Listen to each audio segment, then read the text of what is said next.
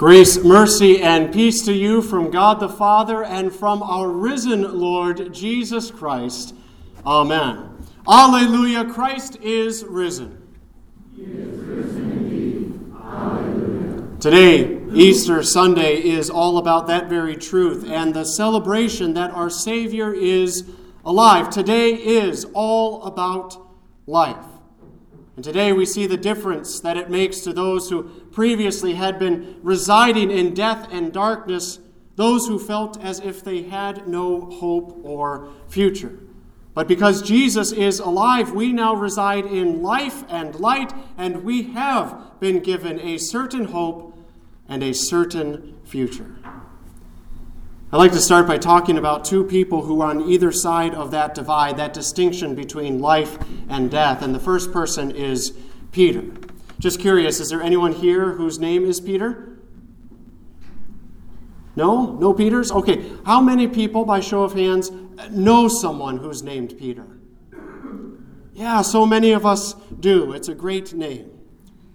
Now, the second person we'll be talking about is Judas. By show of hands, how many people know someone named Judas? No? No one? Why is that? Why don't we name our children Judas? Now be careful how you answer that because I'll warn you right up front that that question is kind of a trap.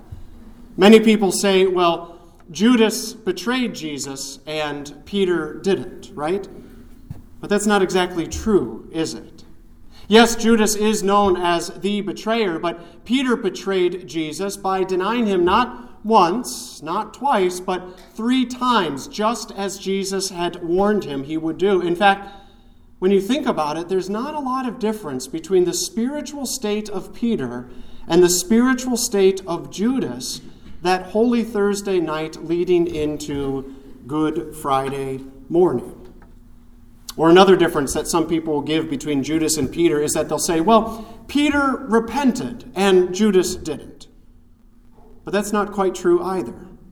Of course, we know when Peter Peter, when he denies Jesus and he hears that rooster crow, Jesus' words come flooding back into his mind, and, and he's realized instantly what he has done. And, and Matthew tells us he wept bitterly. And we, we say that those are tears of repentance. But exactly three verses after that, in Matthew's gospel, we see Judas going to the chief priest and the elders, returning the 30 pieces of silver and saying, I have sinned by betraying innocent blood. And Matthew tells us that Judas had, in fact, changed his mind and he tries to do something about it. So if we say that Peter repented, well, then so did Judas. What's the difference then?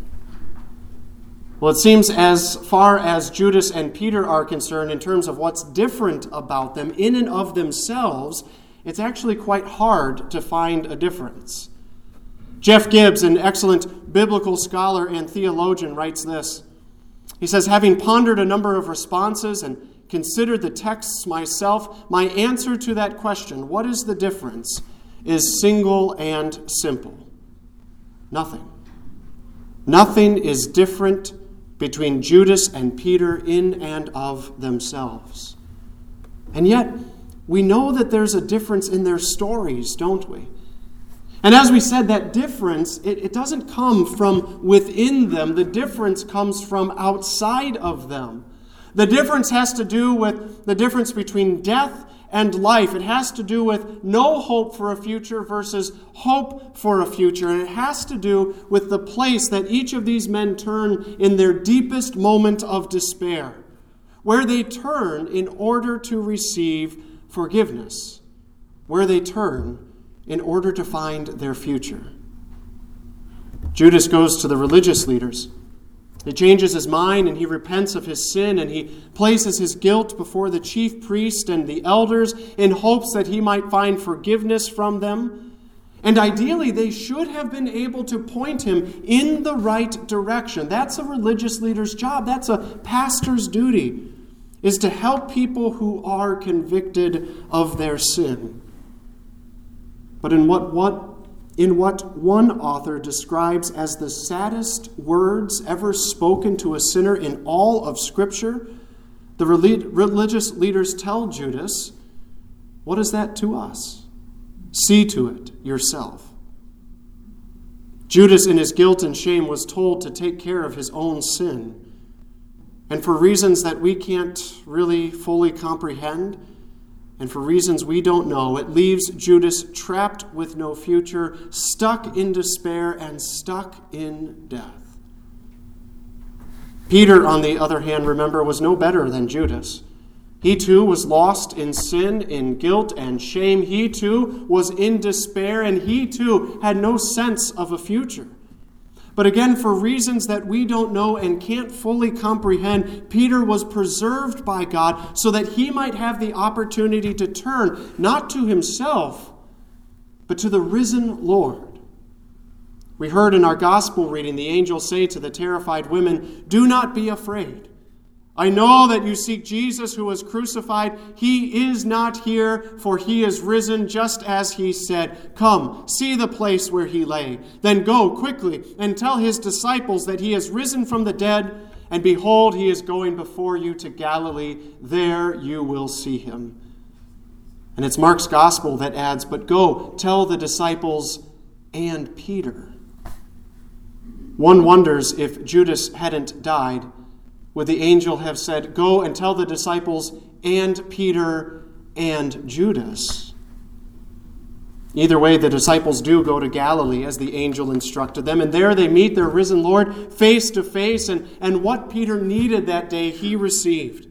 It happened by the Sea of Galilee. The resurrected Jesus appears to the disciples as they're out fishing, and, and he announces from the shore that it's him by telling them to cast their net on the other side of the boat, and they catch a miraculous catch of fish. And then, after sharing some breakfast on the shore that morning, Jesus turns to Peter and he asks him three times, Peter, do you love me?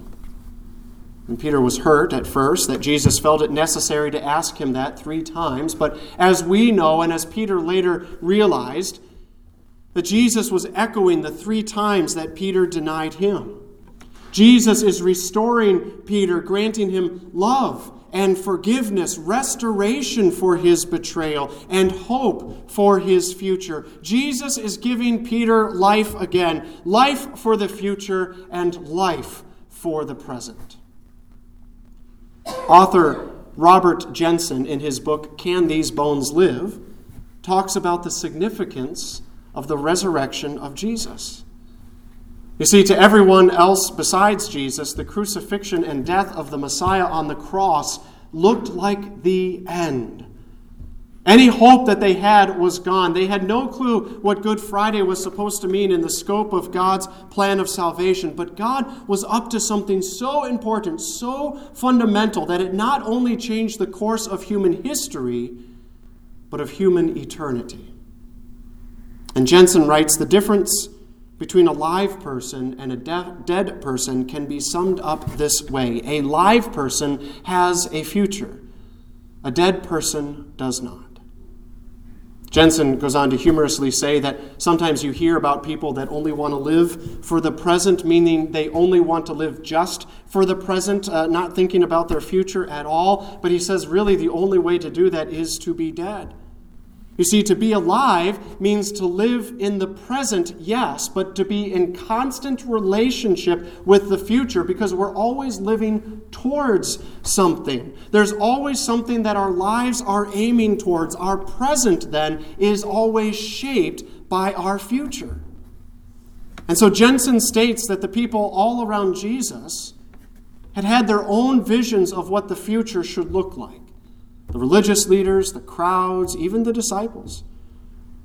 They envisioned all sorts of, of things they wanted. Some envisioned political power, some envisioned spiritual power, power, still others envisioned glory for their nation or for their people or even for themselves. They envisioned all sorts of things with Jesus, and that became their hope for the future. And so when Jesus died on the cross, then, it brought an end to all of it because their present, which couldn't comprehend what was going on, was now shaped by their future, which was only full of death. But what they failed to realize in that moment was that without Jesus, they were already dead. And so his death actually was necessary in order to bring us, dead people, back to life again. You see, we are by nature dead in our trespasses and sins. Before God intervenes in our lives, we are not alive. And so, using Jenson's definition, then, that means we have no future by nature. Because of our sin, we are only left to suffer eternal death forever. That's where we would be without Jesus. But God sent Jesus specifically to make us, a people who were dead, alive again, and to bring us a hope and a future. Yes, Jesus died on the cross, but he did so in our place. He died the death that we deserved. And then he rose again, which proves once and for all that he holds the power over sin and death and everything else that would keep us from being alive. Jesus forgives all of our sins. Jesus gives us eternal life, which means that our present life is now defined by that future life that we know we have with Jesus. Right now, we have been made alive physically and spiritually, both now and forever. That's the difference between Peter and Judas. Peter was able to see a future full of life in Jesus. And again, we don't fully know why, in God's wisdom, one was preserved to see it and the other not. But we do know for certain what we are to take from that today, what God wants us to see that we may see the importance of encountering the resurrected Lord. Peter is given the opportunity to see Jesus alive, to see him victorious, to know that Jesus does, in fact, forgive his betrayal of Jesus, and that Jesus makes him alive. And so, just like Peter, we too have been given the opportunity to encounter our resurrected Lord, and to encounter him means to know him and to know that we too have been given a future full of life. Now, the fallen world in which we live tells us a different story. This world says all the time live for the moment, live for yourself. This world, in various ways, is always trying to convince people that they don't need God that the only way to truly live is to move past all the silly notions of God and to embrace whatever it is you want to find within you, whatever that might be. The world will say that sin is actually not all that bad and we're not really dead without God. So there's no need for forgiveness and there's definitely no need for a Savior. The world's message today is really no different than when Judas went to the religious leaders as a man who needed help, a man who needed a Savior and he was told, See to it yourself. That's what the world is telling people all the time. See to it yourself. But that's like living without any hope for the future. And that's the way some people want it living only in the present and blocking out everything else. But again, a life without a future means that you're not really alive in the present, because by definition, to live only in the present means you have no future. And that leaves people dead, physically and spiritually dead. The people who embrace this kind of worldly message have to ignore all the issues that sin and death are constantly creating in our lives, at least for as long as they can, before ultimately they may be driven into despair or utter meaninglessness. But this isn't what God desires. And this isn't how God operates. Instead, God is a God who has entered our world in order to save us from despair and meaninglessness. God doesn't say to us, See to it yourself. No, God says to us, Do not be afraid. I have done it for you. Jesus is no longer in the tomb, He is risen just as He has said. Brothers and sisters in Christ, we are here today because we know that we are a people who are in desperate need of a future, a future life. Otherwise, we have no present life. We know that left to our own devices, this fallen world and our sin and death would defeat us 100 times out of 100, a thousand times out of a thousand.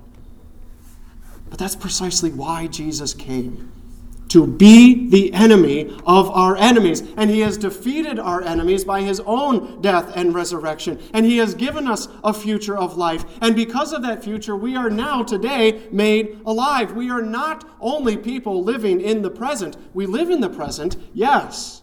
But God is always moving us towards that future of life with Him, that future of our own resurrection with Jesus, our life in the new heavens and the new earth, when Jesus will return and all darkness and all death and all despair will be sorted out forever. And we get to live with Jesus and live with those who have put their trust in Him. That's the future that defines our present life right now. And that's the joy that we get to take out with us today. Christ is risen. He is risen indeed. Alleluia. The women were told on that first Easter morning the glorious news that Jesus is alive. And they were supposed to go and tell the disciples so that his disciples could have the opportunity to see Jesus alive as well. And then, just in case the women had had any second thoughts, Jesus met them on their way. The risen Jesus appeared to them and said, Do not be afraid. Go tell my brothers to go to Galilee, and there they will see me. And so that's what they do. Well, today, your risen Lord has met you on your way. He is here.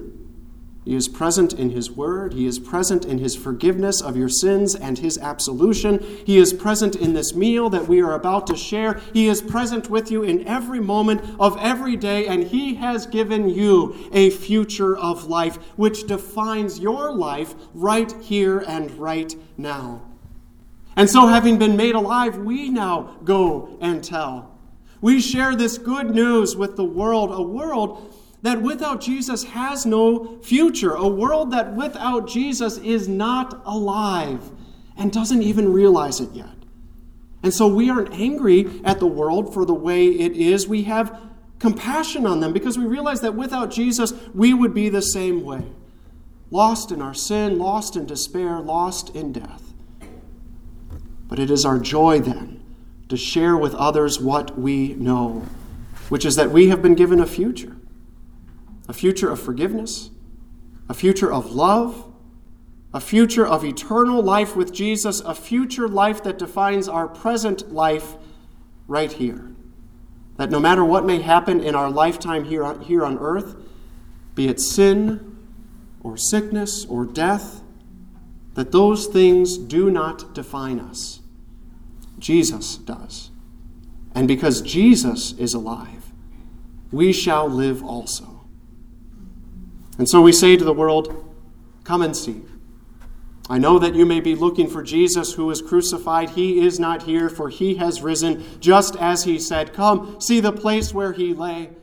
And then go quickly and tell others that he is risen from the dead. And Jesus goes before us. He goes before us to give us a hope and a future, a future of life with him. He gives life, life for tomorrow, and life for today. And today is all about life. Christ is risen. He is risen indeed. Alleluia. In Jesus' name. Amen. And now may the peace of God, which surpasses all understanding, guard your hearts and your minds in Christ Jesus, our risen Lord. Amen.